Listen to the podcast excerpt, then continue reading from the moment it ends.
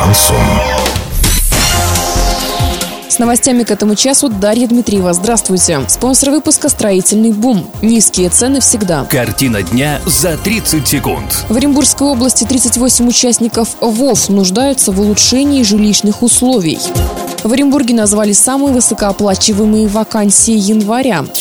Подробнее обо всем. Подробнее обо всем. В прошлом году 8,7 миллиона рублей было распределено для приобретения жилья ветеранам ВОВ и членам их семей. При этом 38 участников Великой Отечественной войны стоят на учете по улучшению жилищных условий в Оренбургской области. Также в очереди стоят около 300 ветеранов и инвалидов, почти 2000 многодетных семей, а также почти 22 тысячи молодых семей.